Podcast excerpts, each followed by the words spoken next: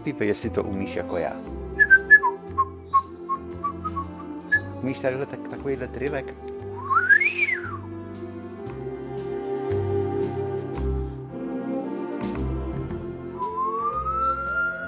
No sirénu, to papoušek umí, je, je.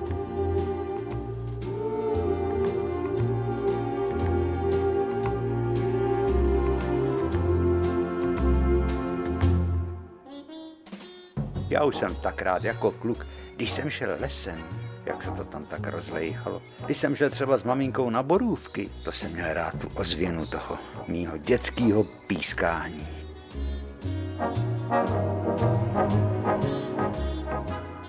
Maminka zpívala třeba písničky hezký. Šumař Bárta, taková tahavá.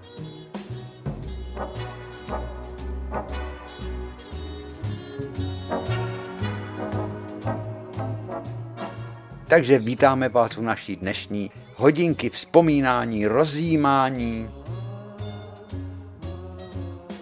Jmenuje se, já to říkám nerad, no ale tomu názvu ta hodina přišla takovým jako, skoro bych řekl, nedopatřením. Láska za lásku se jmenuje, protože se tak jmenuje ta písnička, která zní. No ale teď už nemůžeme název firmy měnit. Já už jsem to říkal tolikrát, že to je vlastně vrácení té naší lásky, kterou jsme k rádiu vždycky pocitovali. Tak teď ji na starý kolena můžu vrátit tomu rádiu. A my všichni, naše generace, že jo? Protože tenkrát pohádky třeba, nebo divadelní hry, nebo četby, nebo koncerty, je, to jsme poslouchávali tak rádi.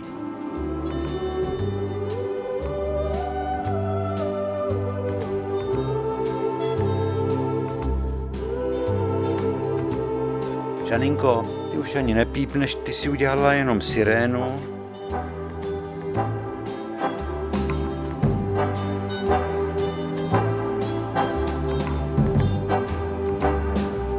Jsem nějaký ušlej, utrmácený. Babička by řekla, jako kdybych celý den dobejvala pařezy. No jo, pařezy se dobejvaly, když se třeba rušili celý švestkový áleje. Švestky třeba už byly přestárlí, nerodili, jak se patří. Tak se to všecko vykopalo a zasadili se švestky mladý, třeba bosenský švestky, ty byly dobrý. Kolem Pavlíkova bylo tolik sadů. No a to babička motikou, ta se neštítila práce. He, když šlo do tuhýho a mlátilo se obilí mlátičkou, tak nosila i ty těžký pytle s tím zrním od mlátičky a nakládala je na bričku, kterou potom s kravičkama odtáhli do hospodářského družstva do rakovníka. No tak, jako kdybych dobejvala pařezy, by řekla babička, tak se mu tahane já. Ale my se vrátíme k těm pařezům, vrátíme se i k plotům.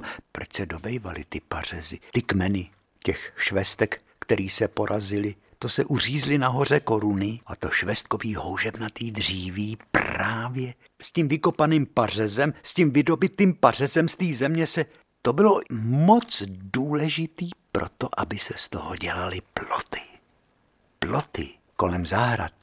No, ty kmeny těch švestek se vykopaly i s těma pařezama, protože ty pařezy se zase znova zahrabaly do země, aby tvořili základ plotů. A čím byl pařez takový rozsochatější, tak tím ten plot v té zemi líp držel. No a ještě nahoru, aby se do toho švestkového kmene nedostala voda, ten hořejšek musel být do šikma seříznutý, ale ještě se na to vždycky natlouk kus plechu, třeba ze zinkového kbelíku, aby to mělo střížku a ta voda se do toho nedostala.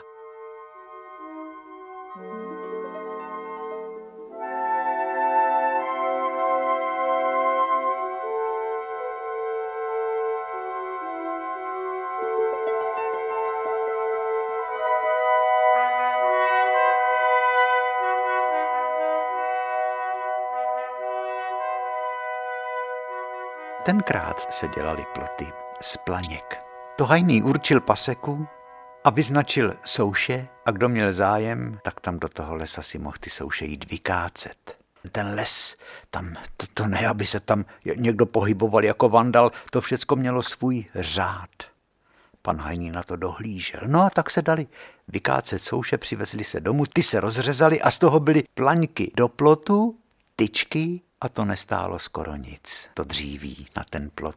A ty hlavní kotvící kůly právě byly tvořený z těch kmenů švestek, který se tak dobře, když měli ty rozsochatý kořeny, dali zakopat do země. No pevně tam drželi, prostě vítr je nerozkejval, drželi tam fest, jak se říkalo. Kořen tam drží fest, on se ještě ušťouchal takovýma velikýma šťouchadlama kovovejma.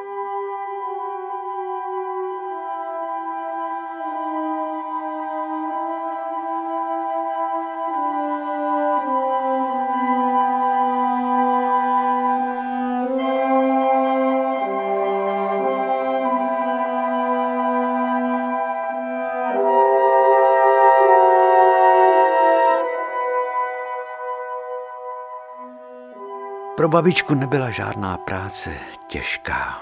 Jak ta uměla dobejvat pařezy na pasece? Proč se topilo pařezama? Jednak, protože to bylo houževnatý pryskyřičnatý dříví, který dávalo velký silný oheň, dlouho hořící. A potom skoro to nestálo nic, jestli vůbec to něco stálo. Muselo se akorát dovolit hajnýho a hajný byl zase rád, že měl vyčištěný paseky a tenkrát se topilo dřívím nebo takzvanou chrundou, to bylo takový jako klestí. Takže polívka se vařila na chrundě, buchty se pekly na chrundě, lopatka uhlí, který se muselo kupovat. Zase je to o tom, že se šetřilo. Uhlí se muselo kupovat a i když bylo levný, tak každý koruny bylo škoda. Když jsou pařezy skoro zadarmo, tak uhlí se přikládalo jenom, když se vařil velký železňák brambor, pro prase třeba. Tak tam babička dala dvě, tři lopatky uhlí, víc ne protože všecko ostatní vaření se odbejvalo na dřevě, buď na šiškách, nebo na klestu, nebo na chrundě, nebo na těch rozštípaných krásně vonavých pařezech. Dneska ještě jsou zbytky těch starých plotů kolem Pavlíkova, třeba jenom tři metry, jsou hned za naší loukou. Už ten plot je takovej do vějíře, zatočený, zborcený a navazuje na šípkovej keř. Za tím plotem dřív bylo fotbalové hřiště. A já vždycky, když se koukám na těch pár planěk, na těch pár tyček v tom plotě, obrůstají šedozeleným lišejníkem, tak je mi tak nepopsatelně, tak skoro bych řekl teskno. Zasteskne se mě po tom mizejícím světě, protože ty ruce, který ten plot stavěli, kde je jim konec?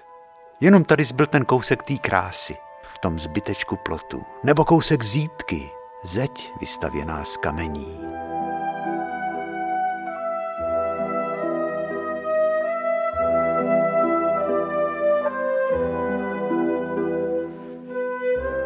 Bílá kaplička na rozcestí polních cest, boží muka, zbytek po starý sušárně na švestky, to jsou všechno světkové ty lidský dřiny.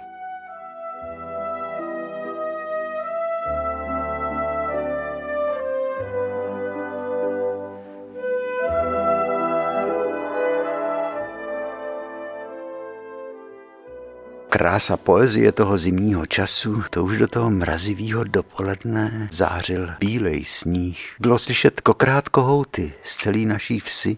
Slepice kdákali a už se popelili. Babička vynášela popel na kraj zahrady a už ho měla rozsypaný po napadnutým sněhu, protože to už sluníčko se začalo opírat do těch kousků toho popela tak jak se do nich to sluníčko opíralo, tak ten sníh roztál o něco dřív, že jo, a propad se do té mrazem nakypřený země na zahrádce a hned jí dodal potřebný takový, no, on jí zlehčil tak hezky ten popel. No a sluníčko už začalo poskakovat od stromu ke stromu, když zapadalo a bylo na západ vidět. Opouštělo tu nejzaší jižní polohu a vracelo se zpátky k Senecký hoře, kde zapadalo v těch dlouhých letních dnech. Tenkrát byl čistý vzduch ještě.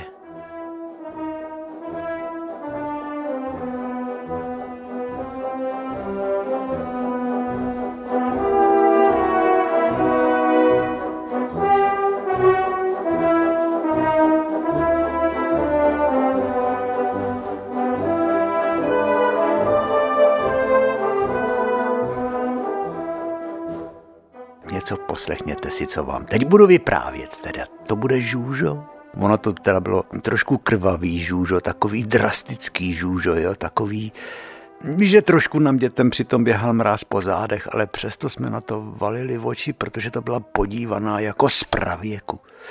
To vám byl takový nervák. Pan řezník Černohorský, nebo pan Ajbl, nebo pan Žáček už čekali. Měli zástěru bílou na sobě a na prsouch, na prsouch se u nás říkalo na Rakovnicku.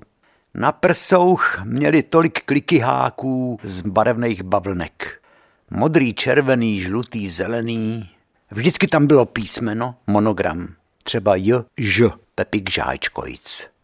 Nebo K a Č, Karel Černohorský. Nebo J, E, Jan Eibl ty řeznický zástěry s těma vyšitejma krásnýma na prsou měli ty řezníci takový znaky krásný, jako panovnický rody, nějaký svý vyšitý, nějaký císařský erby nebo královský znaky.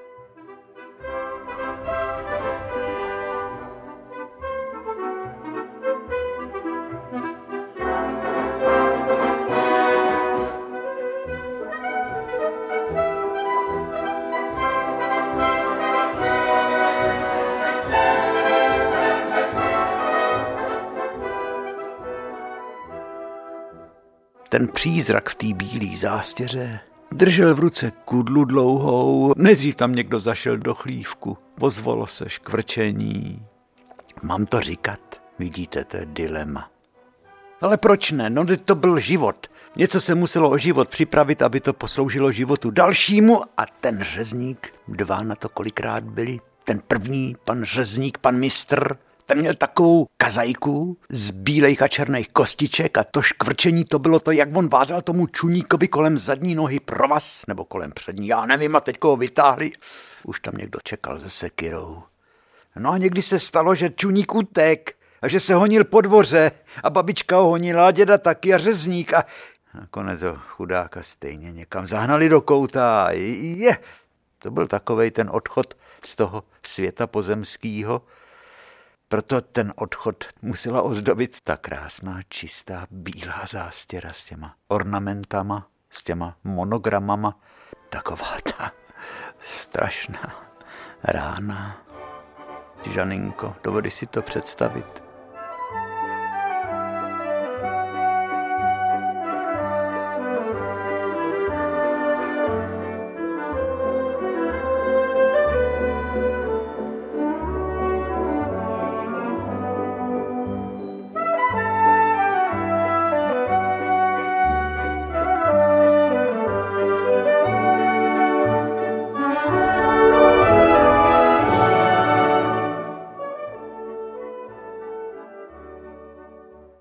Do toho čela toho čuníka, jak dopadla ta tupá sekira veliká. Ten klesnul na kolena, chudák byl omráčený a teď ten bílej pan řezník s tím nabroušeným nožem.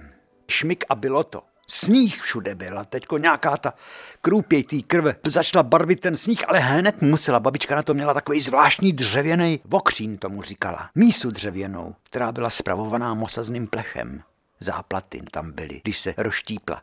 Ten okřín dřevěný, velký takový, se musel dát pod tu ránu, ze který to bylo divadlo, jak říkám, to bylo barbarský, ale zároveň takový jako svým způsobem děsivě krásný, že jo, protože někdo pumpoval nohou toho čudníka, ta krev stříkala do toho vokřínu a jednou tam byla Milada, která měla tu krev míchat, protože ta se nesměla srazit. A Milada byla z toho naprosto vyřízená nervově protože taky ta krev stříkala na ní.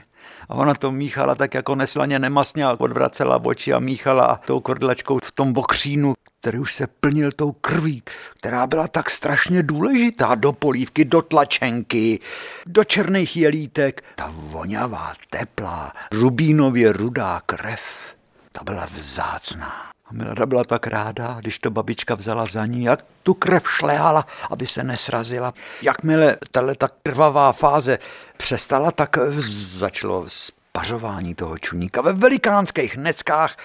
A muž byly hrnce vařící vody. To tělo se tam svalilo, posypalo smůlou, pryskyřicí, aby se slepily štětiny a šli škrabat zvoncem A teďko se na to tělo čerstvě poraženýho vepře lili hrnce horký vody a s tou smolou.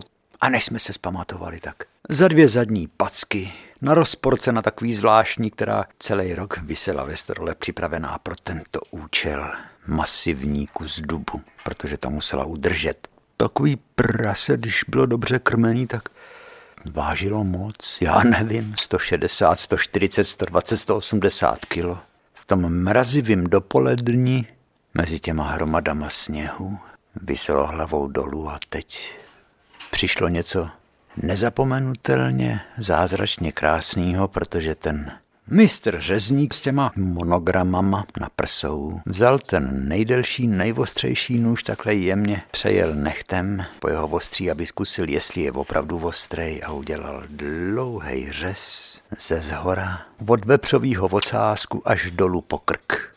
A tam už museli stát dva lidi, kteří do velikých nádob Hrnce veliký to byly. Museli všecku tu nádheru, která se z toho břicha toho vepře vyvalila, museli pochytat.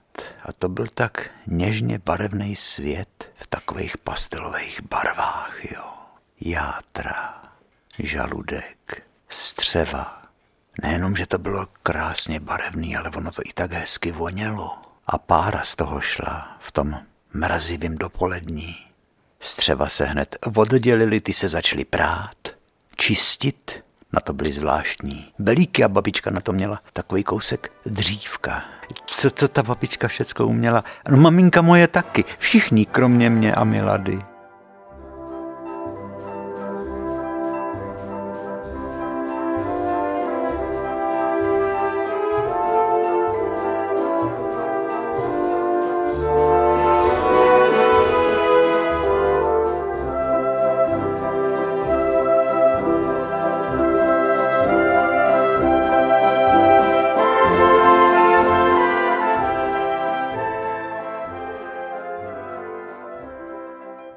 To bych mohl vyprávět možná ještě týden, když se nabíjeli jitrnice. Rukou to dělal každý řezník, na tom si zakládal. Když se vyndal první kus ovaru s křenem. Majoránka, pepř, zázvor, cibule. Když někdo dostal za úkol krájet cibuli, ten brečel. Česnek se rozetřel ze solí, to bylo vůně. A nálada jaká byla. Já mám rád, než jdu spát, od děvčete políbení, to si zpíval. Možná pan Eibl i pan Černohorský tenkrát takovou písničku a přitom nadspával ty jitrnice a ty jelítka a tu tlačenku, když nasejpal do toho bachoru, jo. Babička mu vařila kafe, pravý, protože na řeznících se nesmělo, ty museli dostat to, co si řekli. Matko, buďte tak od té dobroty a šoupněte mě ještě jedno kafe a silný. Tak se nemáte tak napájet tím rumem. Chlape jeden, mu říkala babička. Vždyť se netrefíte do těch jitrnic. On se vždycky trefil. Takhle mačkal tu pravou ruku, si vždycky do té ruky vzal prejt připravený a to střívko nasadil na tu dírečku, která mu vznikla v té sevřené pěsti hezky to tam natlačil. No. Ty nádherně vonící jitrnice, potom se vyndavaly teplý jitrnice. Kdo z vás někdy jet teplou jitrnici vytaženou z hrnce tu čerstvě vařenou? Nebo čerstvě vařený vovar, tam byly hrnečky, to museli dostat všichni sousedi. Hned, jak to bylo teplý, protože to byl takový krásný zvyk. Když byla zabíjačka, tak se chodilo s vejsluškama. Každý musel dostat jitrnici, jeli to, kousek lačenky a samozřejmě vovar, že v tom musel být kousek ouška, rypáček, kousek libovýho, kousek tučnýho.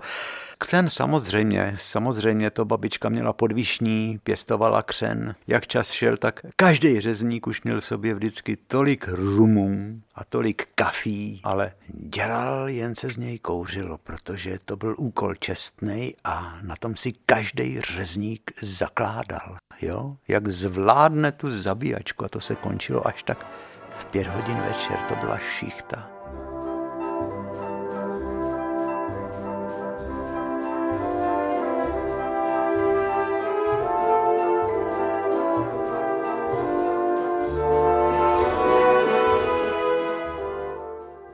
Ale bylo to krásný, jak říkám, jo? i když to začalo tak krvavě, tak nakonec to končilo těma největšíma dobrotama.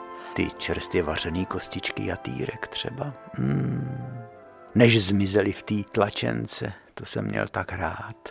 Mozeček, to byla vůbec největší lahůdka. Samozřejmě na to jsem úplně zapomněl, na to jsme každý čekali. To byl první, ten nejvznešenější, nejlahodnější chod čerstvě usmažený mozeček. Tak.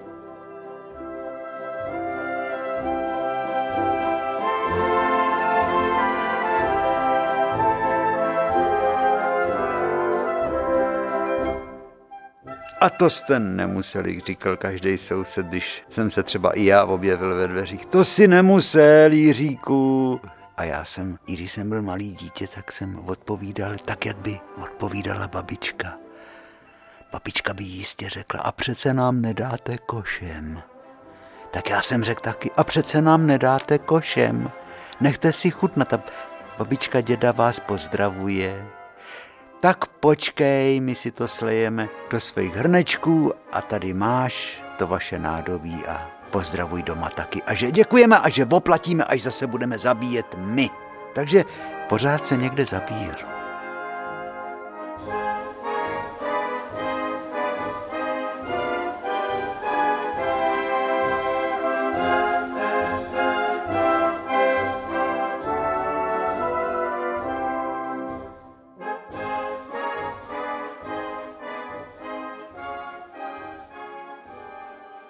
Dříči.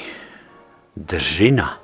V dětství jsme si úplně zvykli, protože to nás obklopovalo stále.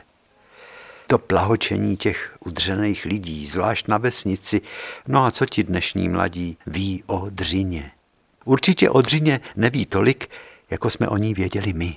Babička moje třeba. Ta se od rána nezastavila ještě nebyla ani dospělá a už naproti, kde bydleli v čísle tři, tam, kde se narodila v Pavlíkově, byla rodina sedláka Staňka a už tam chodila jako dítě hlídat děti sedlákovic.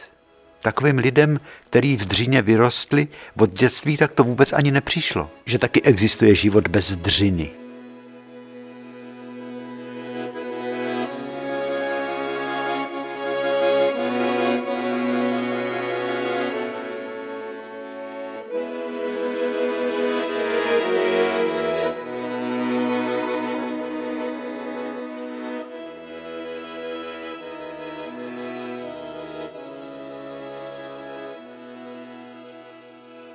Já jsem poznal docela slušnou dřinu. I já jako dítě, když se sbírali kameny. To bylo jedno pole za vrchem, který se svažovalo k potůčku a k takový jámě a to bylo tak kamenitý. To bylo na samé hranici katastru Pavlíkovského. Tam už potom začínal rakovnický katastr dál.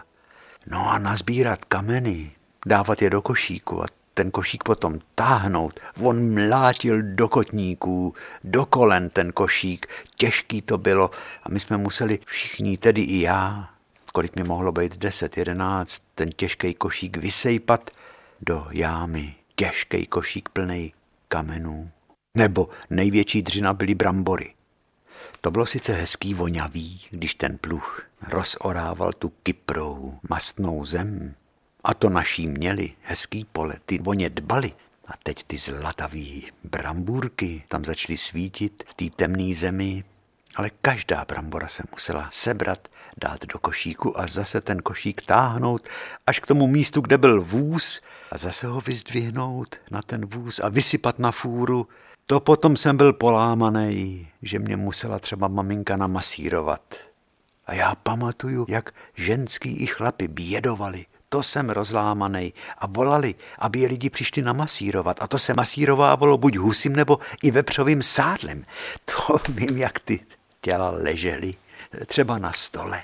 A ty ruce promaštěný, jak ty jednotlivý svaly na těch zádech hnětly. Ty záda postupně růžověly, až úplně zrudly. A ten, kdo byl masírovaný, tak nejdřív vzdychal a pak si tak slastně jenom pobrukoval, když už ta bolest přešla.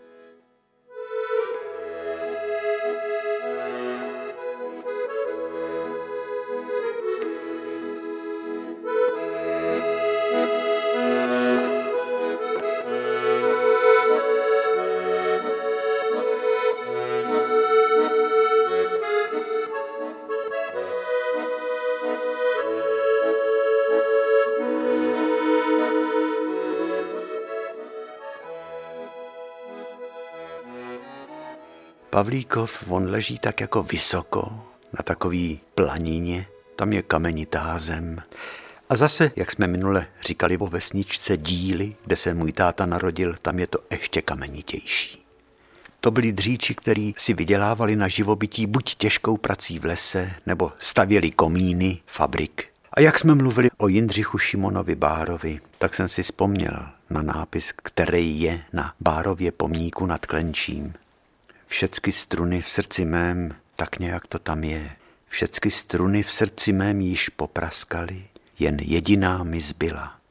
Miluješ-li mne, Bože, dopřej mi, abych na ní mohl vyspívat svou lásku k této tvrdé, kamenité zemi.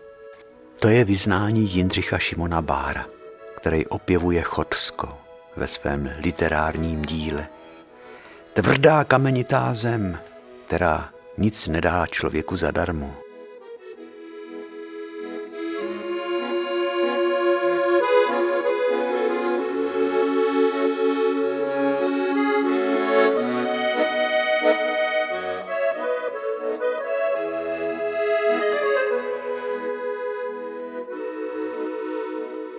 Taky těžký bylo, když se musel nosit vodu ve kbelících od pumpy, když kravám se dávalo pít.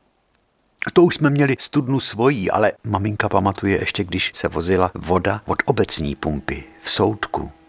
No a nejdřív tam byly dvě kravičky, teda kravička s telátkem, potom už tam byly dvě krávy, potom už tam byly tři krávy, jedna z nich jalovice a telátko, takže už se mohli v potahu střídat, zapřáhat, jednak se klidně mohla nechat doma odpočinout, když se jelo na nějakou velkou těžkou práci, třeba na vorání, No a jalovička, ta dorostla. A telátko, když dorostla byl to bejček, tak se prodalo. A to byly jediný větší peníze, které přicházely k nám do chalupy. Babička říkala, my jsme peníze nepotřebovali. My jsme vůbec neměli bídu, protože všecko jsme měli z domova. Všecko. My jsme kupovali akorát trošku cukru, jinak kafe babička uměla pražit, chleba si sama pekla. Devět bochníků týdně. To byly pěkný velký bochníky, veliký jako slaměný vošatky, do kterých se ty bochníky, babička je tak hezky do těch vošatek krásně vykružovala. Posejpala moukou a půl díže mouky zadělávala každý týden na těch devět bochníků. Samozásobitelé se říkalo těmhle těm malým hospodářstvím na vesnici dřív. Samozásobitelé. Protože dokázali se zásobit vším. Jenom se kupovali sirky, a cukr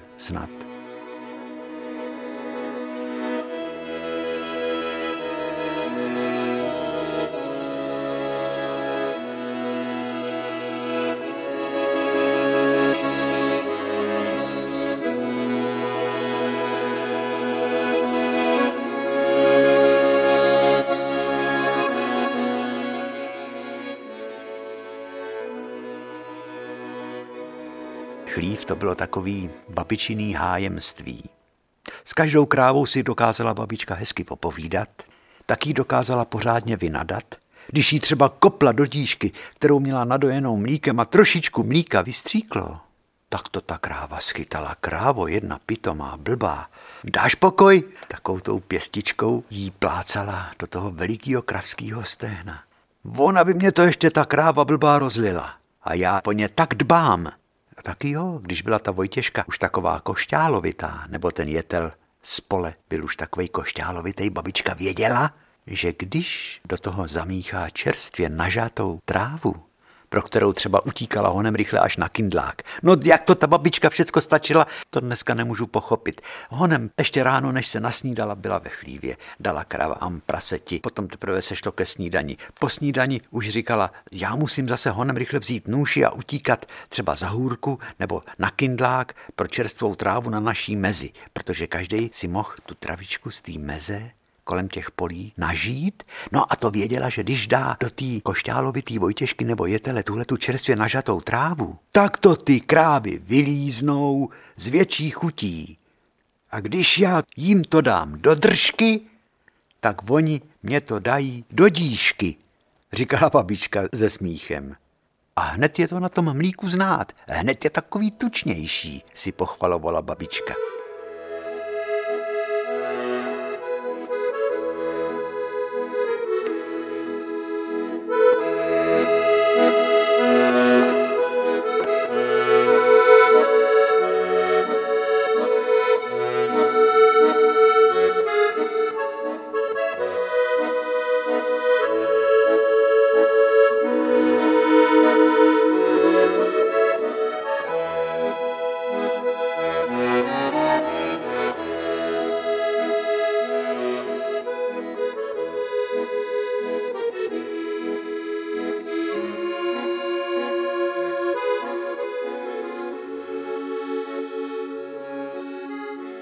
Depák, to mě vůbec nemrzí, skočit pro nůši trávy.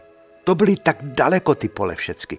Když já jsem někdy měl jít s babičkou, tak nejenom, že jsem jí nestačil. Babička šla rázným krokem a já jsem musel skoro běžet. To bylo šup šup.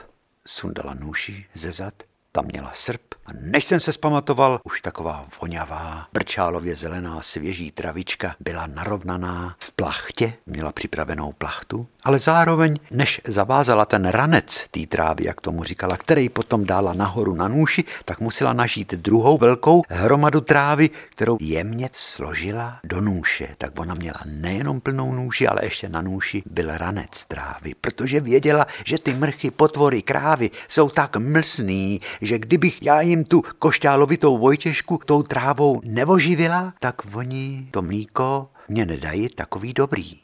A když tam mají tu směs trávy s tou vojtěžkou, oni to vylíznou s takovou chutí a když já jim to dám do držky, oni mě to dají do díšky.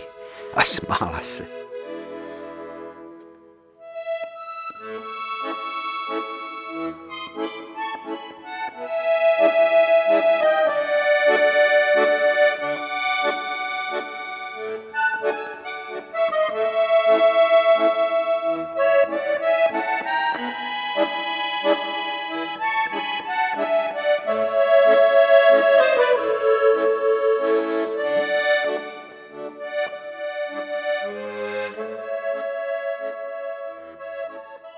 Babička taky musela dřít, protože ona nejradši všecko dělala sama.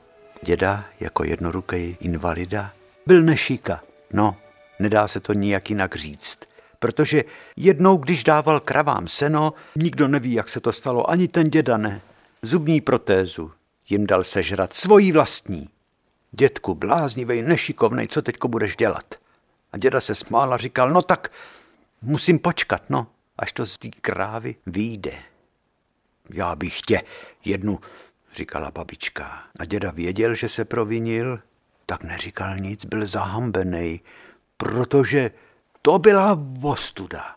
Když starýmu zajíčkovi se říkalo, po vsi sežrala kráva umělý zuby. Tak co, Františku, mu říkali sousedi, když děda se smál a už měl zase ty umělý zuby nasazený. Jak tě chutná s těma zubama, který tě ta kráva sežrala. Dejte mě pokoj, vy halamové, to se vám může stát taky, říkal děda a smál se.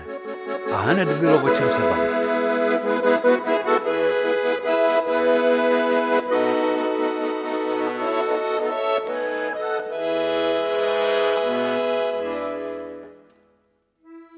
Studnaři. To byla taky pěkná dřina. Když se kopala studná, můj bratranec Tóňa se udřel ve studně. Když odešel z Otročína u Hudlic do Lán, tak si tam postavil tak hezký dům a tak když dělal studnu, tak zrovna při poslední várce země, jak to zdvihal a dával na kladku, tak Maruška říká, ono v něm jako kdyby něco prasklo. A od té doby polehával a za pár let umřel. Nebo Lojza Závora ve Všetatech, jak taky umřel při kopání studny, protože se na něj vyvalil nějaký plyn. A do dneška tam stojí tak krásný dům na konci Všetat s vyhlídkou do křivokládských lesů. To si Lojza stavěl, aby měl na stáří. No jestli pak se vůbec někdy tím oknem do těch lesů podíval.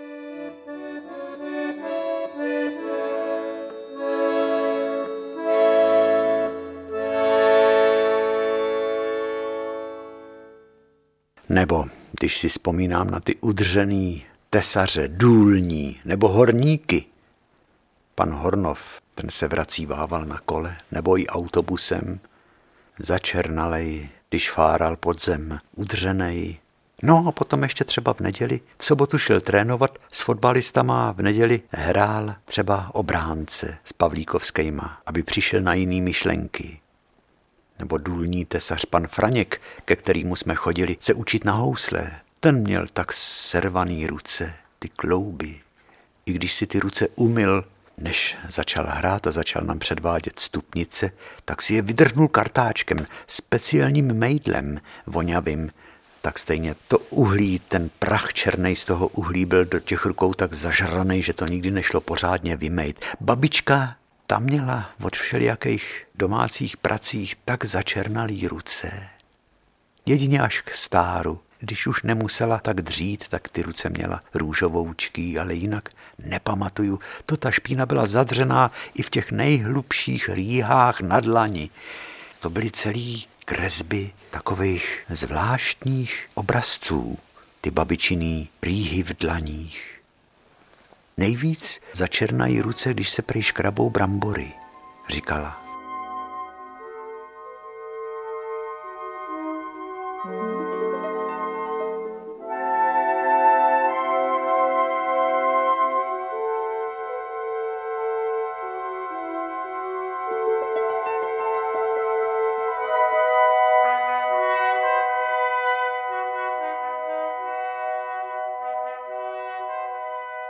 Vzpomínáte si, když uhlíři přiváželi a nosili ty těžký putny uhlí? Jak ty byly sedřený? Jak jsme se na ně mračili, když nás šidili? Na jedné straně jsme se mračili a na druhé straně mě jich bylo vždycky líto. Co to bylo za strašnou dřinu? Nosit ty 50-kilový putny uhlí. Nebo lékaři, chirurgové na operačních sálech, když probíhá taková operace, která trvá 6, 8, 10 hodin – Oni tam stojí a soustředěně musí dělat tu nejnáročnější práci, která vyžaduje tak obrovskou odbornost a zkušenost. A teď zapomenou na všecko. I na hlad, na žízeň, tu operaci musí udělat co nejpečlivěji. A třeba i ty pomocníci, kteří zrovna nemají skalpely v ruce, ale musí třeba na hákách držet rozevřený lidský tělo, třeba šest hodin, to je těžká fyzická dřina. Chirurgie.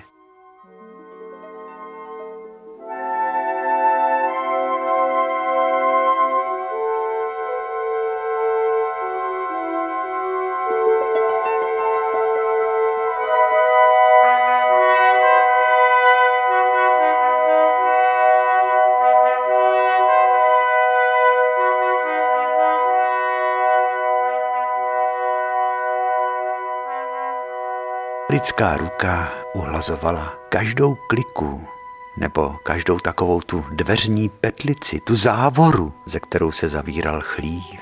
No a tisíckrát, když se té závory ta lidská ruka dotkla, tak jí tak vyhladila krásně. Nebo jak babička měla vyhlazenou dřevěnou jehlu, kterou si sama vyřezala z akátového houževnatého dřeva, jak s tou dřevěnou jehlou pletla ze slámy hnízdo, ve kterým husa seděla na vejcích. Vyhlazený kus dřeva nebo z každého košíku, který třeba děda plet. Děda sice měl jenom jednu ruku, ale on byl tak šikovnej tou pravačkou dokázal plíst košíky, že to snad nikdo v Pavlíkově tak neuměl. Ještě pár těch košíků, který děda plet Pár těch košíků tam leží, co zbyli po dědovi.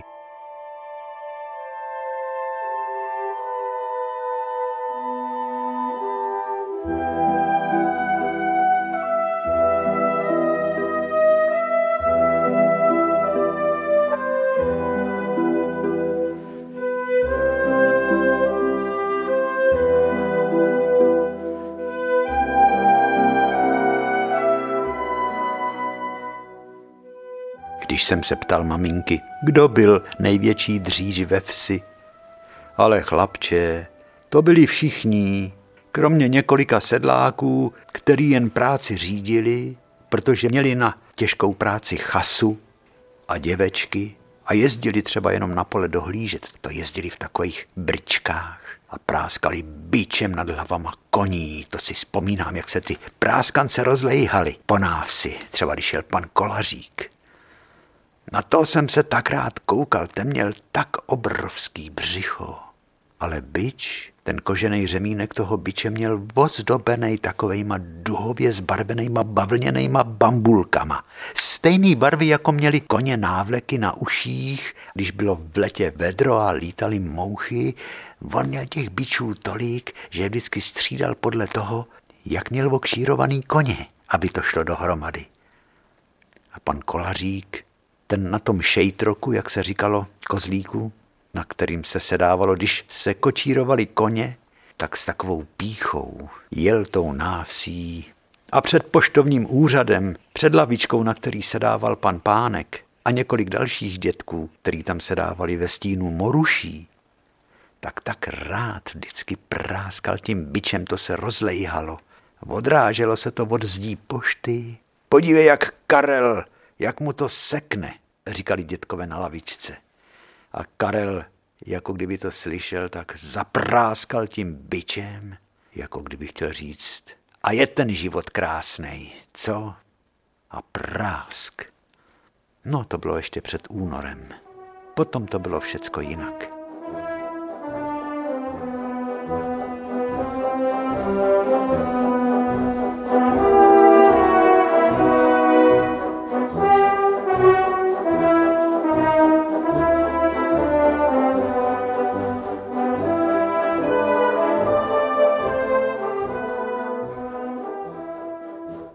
Takže v Pavlíkově dřeli všichni, hlavně malí domkáři.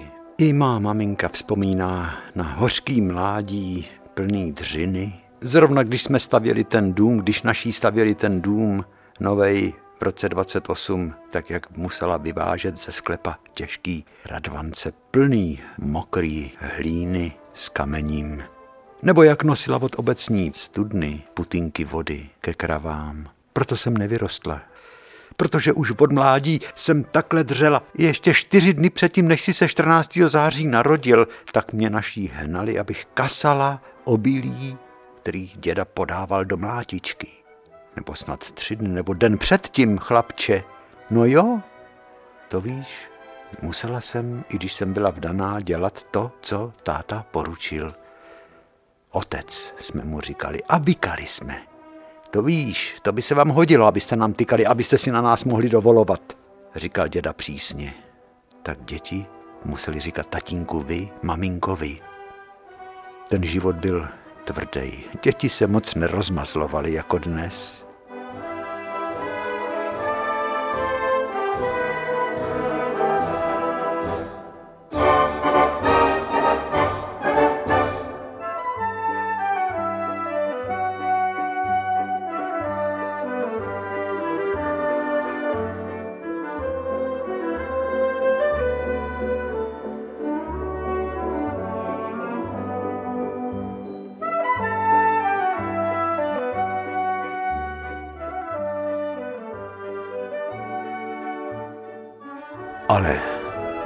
Takovou tu největší držinu, co jsem kdy vůbec viděl, jsem viděl v obou pavlíkovských kovárnách.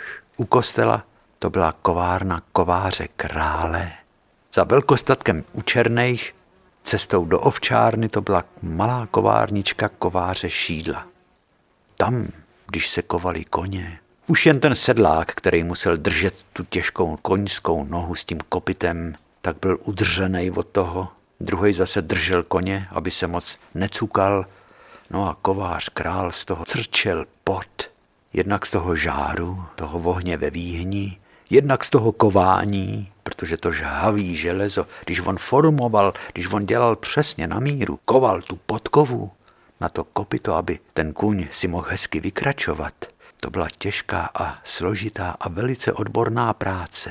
No a potom to hlavní přibíjení té horký podkovy, která se tak jako škvířila na tom koňském kopitu a to tak jako čpíjelo takovým bělavým kouřem. No a to jsme pozorovali a ani jsme nedutali. Jenom jsme viděli, jak to se všecko odehrávalo bez řečí. Jenom bylo slyšet toho sedláka, který držel koně, aby ho chlácholil a uchlácholil, aby se ten kuň nesplašil, že mu do ucha něco šeptá, něco moc hezkýho takovýho rostomilýho, co tomu koni dělalo jakoby dobře. To byl takovej, jak bych to řekl, takový skoro až jako posvátný akt, když se kovali koně. Skoro každý den u kováře krále někdo koval koně a když ne, tak kovář mistr si vždycky nějakou práci našel a žádná nebyla lehká. Buď koval krumpáče, sekiry, motiky nebo i lopaty, nebo i radlice do pluhů.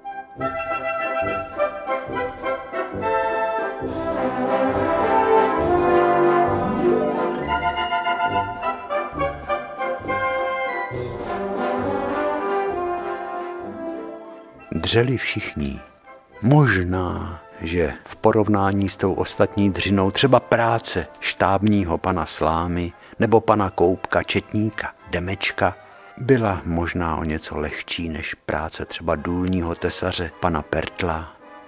Ale třeba pošťáci, který rozváželi nebo roznášeli ty veliký tašky s poštou po všech okolních vesnicích, ty to taky neměli jednoduchý a lehký. Ale pořád mě až rozum zůstává stát nad tím, co všecko má babička zastala. Sedm dětí porodila, to první umřelo. No a pak dokázala celý život dřít od rána do večera.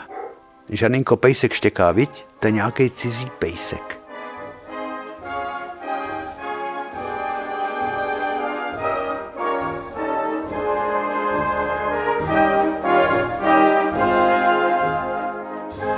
Schutí do toho a půl je hotovo, říkávala babička.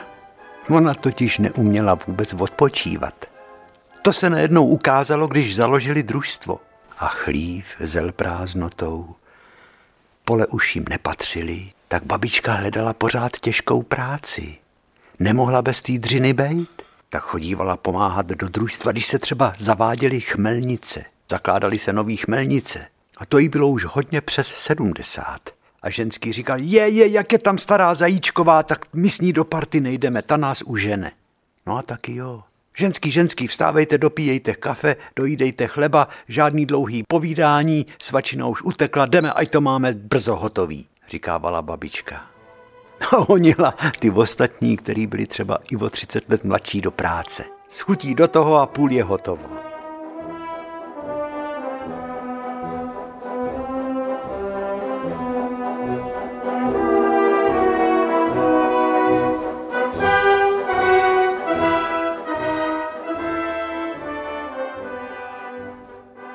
To dědictví, které nám v té těžce zkoušené zemi zanechali ty generace, které stavěli mosty, továrny, železniční náspy, domy. To je ta připomínka, ty dřiny těch všech, kteří tady byli před námi, ty sady, ty lesy, ta obdělaná pole,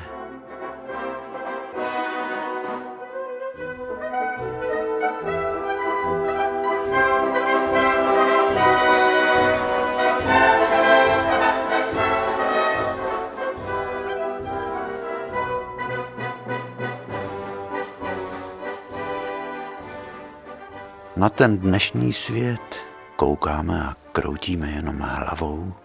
Říkáme, jak je to možný, jak ty mladí lidi, někteří, se vyžívají na tom, že páchají zlo. Ničí to, co druzí poctivou prací vybudovali. To tenkrát, když jsme byli my děti, je, to nebylo vůbec. Hm, to je Vidíte, jak jsem ztratil na jednou řeč, ale to nevadí, nebudeme tu kapitolu vůbec otevírat.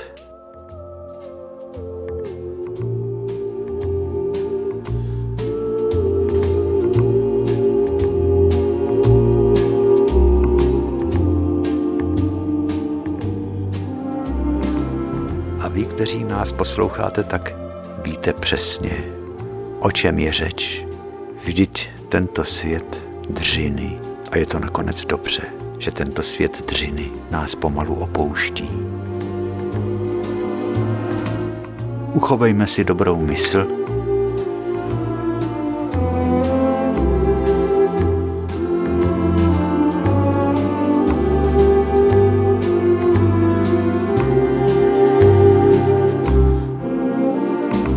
Bez práce nejsou koláče. To jsem slýchal jako dítě pořád.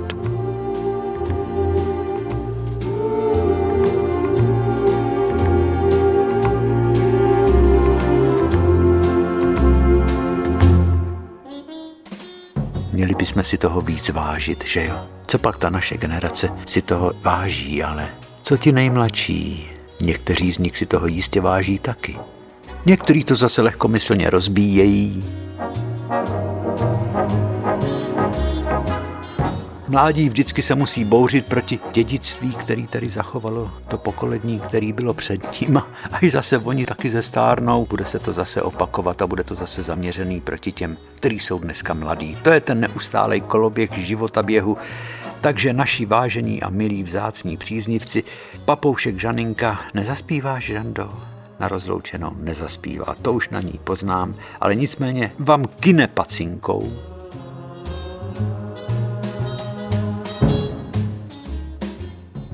Jsem si vymyslel.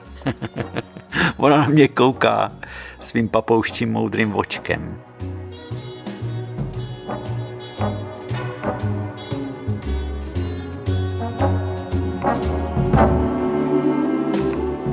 a určitě vás pozdravuje. Takže díky za dopisy, díky za přízeň, opatrujte se, ať se setkáme u naší hodinky příště.